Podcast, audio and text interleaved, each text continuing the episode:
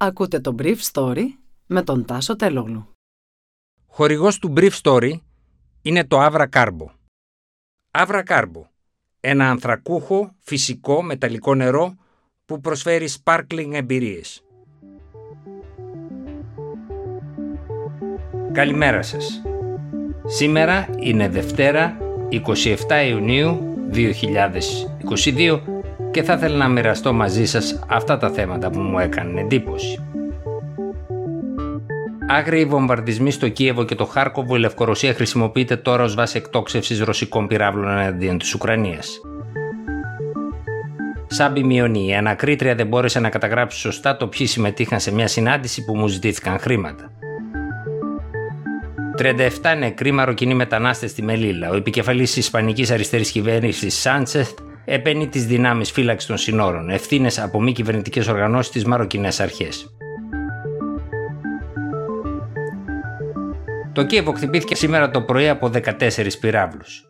Ένα εξάχρονο κορίτσι χειρουργήθηκε και κατάφερε να επιβιώσει, ο πατέρας της σκοτώθηκε, η μητέρα της, μια πολίτης της Ρωσικής Ομοσπονδίας, απελευθερώθηκε από τις σωρούς που είχε από πάνω της, αλλά δεν έχουμε άλλες πληροφορίες, έγραψε ο Ουκρανός συγγραφέας Αντρέι Κουρκόφ χθες το μεσημέρι. Ήταν ο πρώτος μαζικός βομβαρδισμός του Κιέβου μετά από 45 μέρες και την επόμενη της συνάντησης Πούτιν Λουκασέγκο στην Αγία Πετρούπολη. Όμως εκτοξεύσεις πυράβλων έγιναν και απαλού σύμφωνα με το Γενικό Επιτελείο Ενόπλων Δυνάμεων της Ουκρανίας. Έτσι, οι Ρώσοι εκτόξευσαν πυράβλους από αεροσκάφη του Πόλεφ 95 και του Πόλεφ 160 που μπορούν να διανύσουν μια απόσταση 5.500 χιλιόμετρων όπως είπε ο εκπρόσωπος της Ουκρανικής αεροπορίας Γιούρι Ίγνατ. Τα βομβαρδιστικά απογειώθηκαν από το Αστραχάν. Οι πύραυλοι εκτοξεύτηκαν πάνω από την Κασπία θάλασσα. Την ίδια ώρα το Βρετανικό Υπουργείο Αμύνης παραδέχθηκε την απόσυρση των Ουκρανικών στρατευμάτων από το Σεβεροντονιέτσκ που ελέγχεται πλέον απολύτως από τις ρωσικές δυνάμεις, εξέλιξη που οι Βρετανοί χαρακτήρισαν στρατηγικού χαρακτήρα επιτυχία των ρωσικών στρατιωτικών δυνάμεων που ελέγχουν πλέον την όχθη του ποταμού Σιβέρσκι Ντονιέτ. Τρεις άνθρωποι σκοτώθηκαν στην πόλη Σάρνη, στην περιοχή της Ρίβνε, από αντίστοιχους βομβαρδισμούς, ενώ Ρώσοι βομβάρδισαν χωρίς ωστόσο να καταστρέψουν τη γέφυρα της πόλης Τσερκάση που τη συνδέει με το οδικό δίκτυο της Ουκρανίας. Το μεσημέρι, μιλώντας από τη Βαβαρία και τη συνάντηση G7, ο Αμερικανός πρόεδρος Τζο Μπάιντεν χαρακτήρισε τους βομβαρδισμούς του Κιέβου μία ακόμα βαρβαρότητα της Ρωσίας. Σε ανακοίνωσή του, ο Λευκός Οίκος επισήμανε ότι ο Μπάιντεν συζήτησε με τον Γερμανό καγκελάριο Όλαφ Σολτς τις προσπάθειες διαχείρισης των συνεπειών που έχει η ρωσική επίθεση στην Ουκρανία στην παγκόσμια ενεργειακή και επισιτιστική τροφοδοσία, καθώς και τις προκλήσεις που αντιμετωπίζει η Δύση εξαιτίας της Κίνας. Ο επιχειρηματίας Σάμπι Μιονί κατέθεσε μέσα των συνογόρων του διοχητικά ντοκουμέντα την Παρασκευή για να υποστηρίξει τη θέση του ότι έχει εκβιαστεί από την κυβέρνηση ΣΥΡΙΖΑ ΝΕΛ για να πληρώσει τα έξοδα της εφημερίδας Δημοκρατίας στη μεταξύ τους αντιδικία μετά από παρέμβαση τότε αναπληρωτή Υπουργού Δικαιοσύνης Δημήτρη Παπαγγελόπουλου και παρουσία του επίσης Υπουργού Νίκου Παπά. Ο Ελληνοϊσραηλινός επιχειρηματίας δεν έκρυψε την ενόχλησή του, μιλώντας στο βήμα, για την απαλλακτική πρόταση της εισαγγελέως καθώς θεωρεί ότι δεν ανταποκρίθηκε στο θεσμικό της ρόλο. Ομοίωνε για τα νέα αποδεικτικά μέσα του οποίου θα κληθούν να αποφασίσουν τα μέλη του Δικαστικού Συμβουλίου μέσα στην τρέχουσα εβδομάδα, είπε ότι κατέθεσε την Παρασκευή υπόμνημα στο Δικαστικό Συμβούλιο με δύο ηχητικά ντοκουμέντα. Με το πρώτο γίνεται αναμφισβήτητο και ηχητικά ότι η συνάντηση στο Μαξίμου στις 10 Φεβρουαρίου του 2016 έγινε με την παρουσία των Υπουργών Παπα και Παπαγγελόπουλου. Οι δημοσιογράφοι Φιλιπάκης και Τάρκας δεν ήταν παρόντες. Πρόκειται για τον Διευθυντή και ένα δημοσιογράφο της εφημερίδας Δημοκρατία με τους οποίους αντιδικούσε ο Μιονί και τους οποίους αναφέρει ως παρόντες στη συνάντηση εισαγγελέας.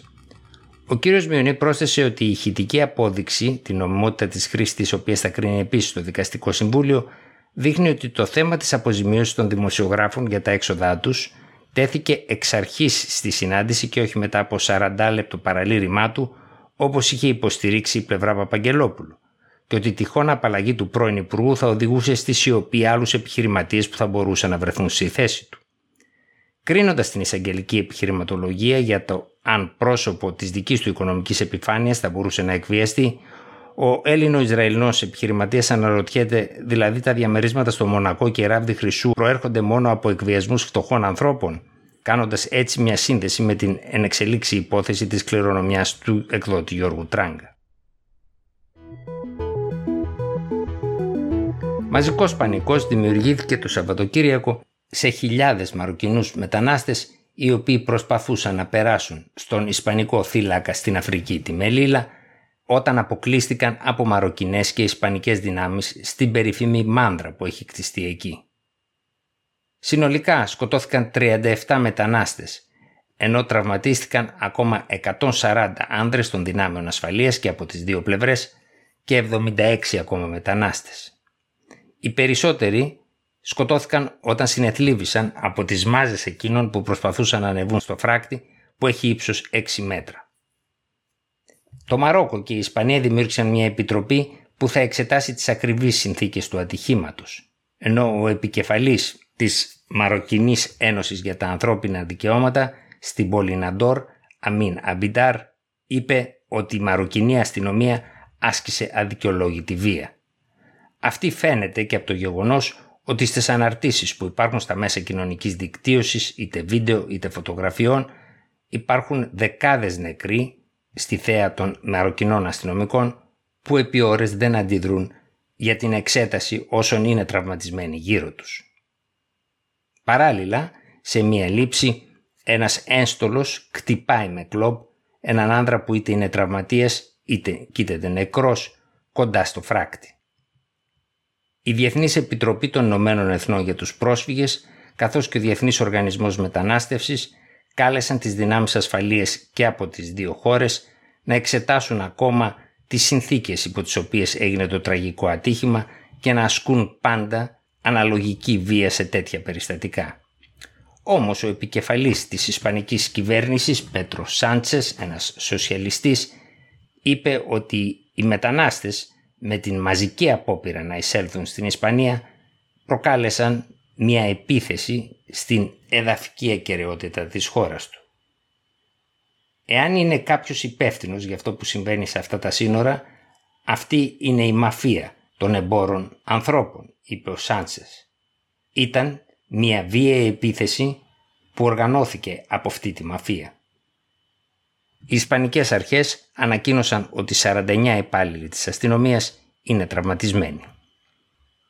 Το Μαρόκο έγινε το 1956 χώρα ανεξάρτητη από τη Γαλλία και την Ισπανία. Παρ' όλα αυτά, οι Ισπανοί κράτησαν δύο θύλακες, τη Μελίλα και 250 χιλιόμετρα δυτικότερα τη Θέουτα, στο στενό του Γιβραλτάρ. Εκεί πολλές φορές προσπαθούν να συνοστιστούν Αφρικανοί προκειμένου να περάσουν στην Ευρώπη. Ήταν το Brief Story για σήμερα Δευτέρα 27 Ιουνίου 2022.